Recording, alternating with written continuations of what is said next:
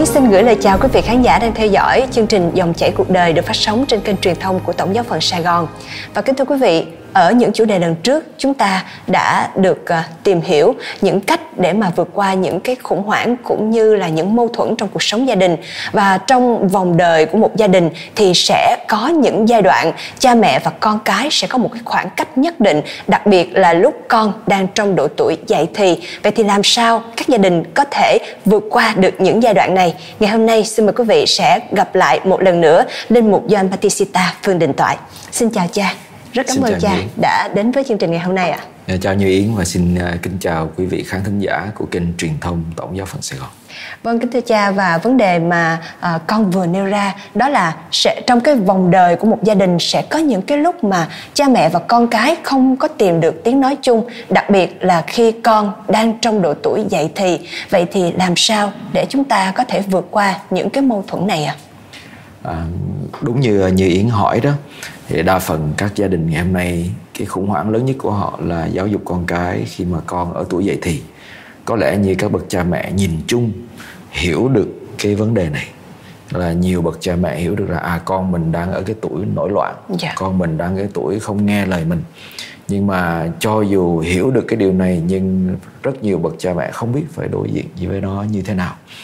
À, một trong những cái khủng hoảng lớn là thường là khi thấy con ở tuổi dậy thì mà nó không nghe lời mình, yeah. Nó bắt đầu nó về nó cãi lại mình, nó bắt đầu cảm thấy bị tổn thương, yeah. Rồi từ cái tổn thương rồi dùng những cái lời nói làm cho tình cha, tình mẹ con nó xa cách hơn. Do đó đối diện với cái khủng hoảng này, chúng ta ngoài việc hiểu được đây là cái giai đoạn phát triển rất bình thường của đứa trẻ, chúng ta cũng cần hiểu cái tâm lý cái đứa trẻ lúc này là cái gì để hiểu được nó. Tại sao em ở tuổi mười hai, mười ba trở đi cho đến mười lăm, mười sáu, hai mươi tám, mười chín nó lại như thế? À, điểm đầu tiên ở trong cái tâm sinh lý của tuổi dậy thì là gì? Khi các em bắt đầu phát triển về sinh lý. À, phát triển về sinh lý là cái cái khả năng phát triển tính dục nó cao hơn. Cái khả năng tò mò của về tâm sinh lý của các em nó nhiều. Và các em không biết phải đối diện với nó như thế nào, thật sự là như thế.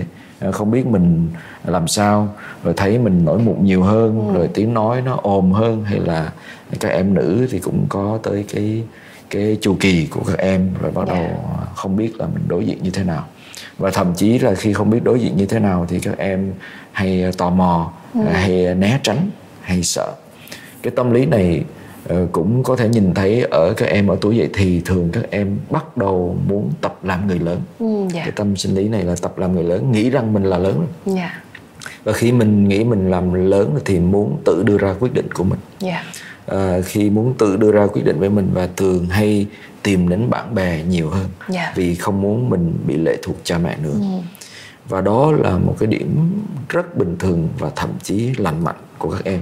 Vì các em đang À, thương lượng giữa tôi thuộc về gia đình như thế nào và tôi à, là ai trước bạn bè tôi, ừ. Các em ở trong cái căng thẳng đó. Vì khi các em ở trong căng thẳng đó, các em phải tập tập làm người lớn, tập là chính mình, tập xây dựng căn tính của mình. Vì, vì khi các em tập thì dĩ nhiên nó sẽ có những lúc các em vấp ngã, hay là các em nói lại để chứng tỏ mình à, với cha mẹ à, cái đó là cái cách duy nhất các em À, có thể hiểu được mình. Rồi à, các em đối diện với cái việc là mình muốn tách rời, ừ. Cha mẹ muốn có thêm không gian riêng, yeah. Vậy các em học xây dựng không gian riêng cho mình, xây dựng cái, cái tính riêng tư cho mình. Và cái khủng hoảng này làm cho cha mẹ hoảng sợ. Thứ nhất là gì? Các em nó dường như nó bắt đầu xa cách, xa cách yeah. hơn. Nó có nhiều bí mật với mình hơn. Nhiều khi nó nổi loạn với mình, nó không nói chuyện với mình nữa. Mình không kiểm soát được à, con nữa, phải không? Đúng ạ? Rồi, không kiểm soát được con. Thậm chí nó cãi lời với mình nữa, yeah. Và khi nó cãi lời với mình, mình mình tổn thương rất là nhiều. Do đó cái điều đầu tiên của các bậc cha mẹ mình nghĩ có thể làm là gì? Là tập chấp nhận, ừ. Trước tiên là chấp nhận. Chấp nhận con mình đang ở cái tuổi tập tành làm người lớn. Tập nhìn lại những cái cảm xúc trong tâm hồn mình khi mà con mình nó phản ứng như vậy thì tôi nghĩ cái gì? Dạ. À, kế đến là cũng nhớ lại cái thời thơ ấu của mình. À, trong cái lúc mình ở tuổi dậy thì mình cũng như thế. và thậm chí có những người còn à, còn mạnh bạo hơn nữa. À, khi mình hiểu được cái điều đó, mình sẽ hiểu được con mình hơn và mình dễ chấp nhận con hơn. Cái điểm thứ hai nữa là cái cách đối thoại với con. À, ngày xưa mình nói con phải như thế này, thế nọ, thế kia và con phải nghe, vì con còn nhỏ. Yeah.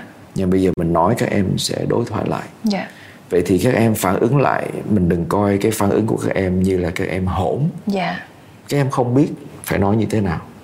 Nên uh, do đó mình lắng nghe và mình uh, phản tỉnh lại cho các em. Yeah. Thay vì phản ứng. Phản tỉnh lại nghĩa là gì?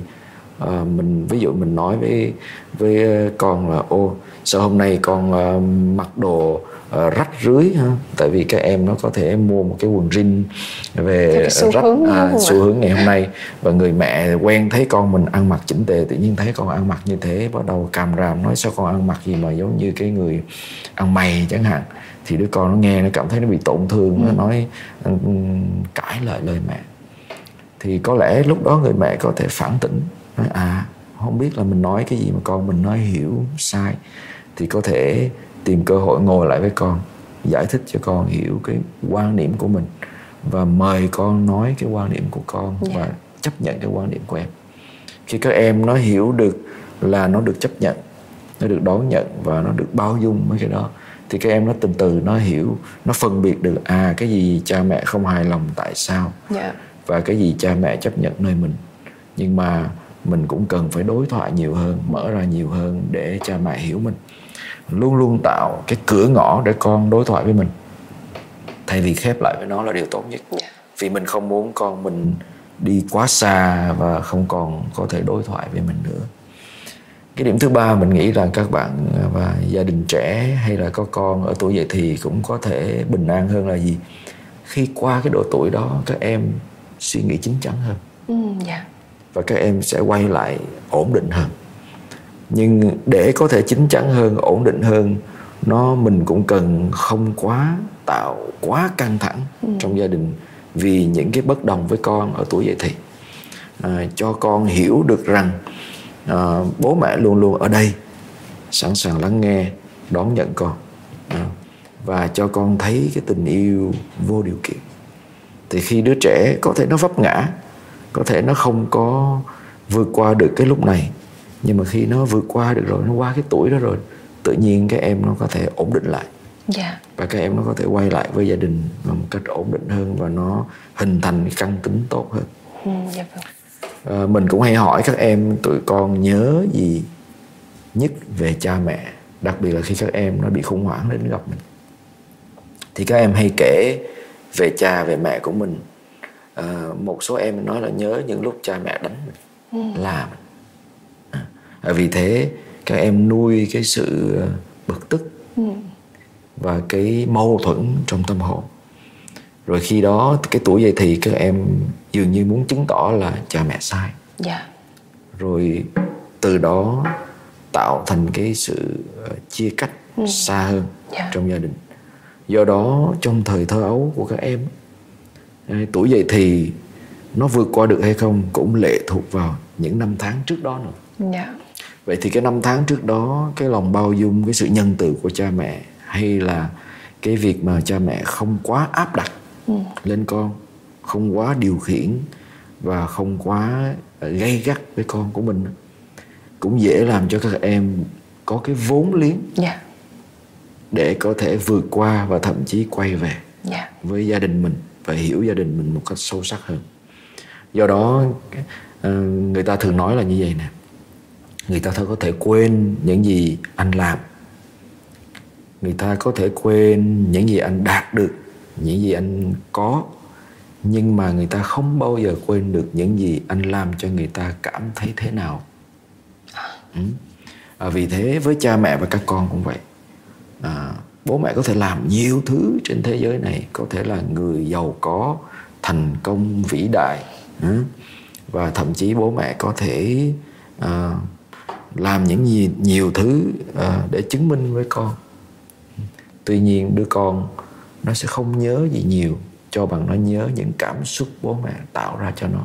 Yeah. Khi tương tác với nó. Và đó là cái yếu tố quan trọng à, khi mà mình đối diện với con ở cái tuổi dậy thì, mình phải luôn luôn nhớ rằng à, mình cần rất cần sự bao dung và nhân từ với con. Dạ. Ừ. Và chính cái đó sẽ là vốn liếng để con đi về phía trước, ừ. cũng như quay về với mình sau những lúc con bị khủng hoảng. Vâng, rất là cảm ơn những chia sẻ của cha, và hy vọng là với những chia sẻ vừa rồi thì sẽ giúp cho quý vị phụ huynh sẽ có thêm những cái cách thức để có thể tiếp cận với con trẻ, cũng như là đồng hành với con trẻ trong cái giai đoạn dậy thì là một trong những cái giai đoạn mà rất quan trọng trong cuộc đời của mỗi con người. Một lần nữa rất cảm ơn cha đã dành thời gian đến với chương trình. Xin cảm ơn Như Yến, xin cảm ơn các bạn. Kính thưa quý vị, à, đến đây thì chương trình Dòng chảy cuộc đời xin phép được khép lại. Hẹn gặp lại quý vị ở những chủ đề tiếp theo. Xin mời quý vị sẽ cùng theo dõi kênh truyền thông của Tổng giáo phận Sài Gòn.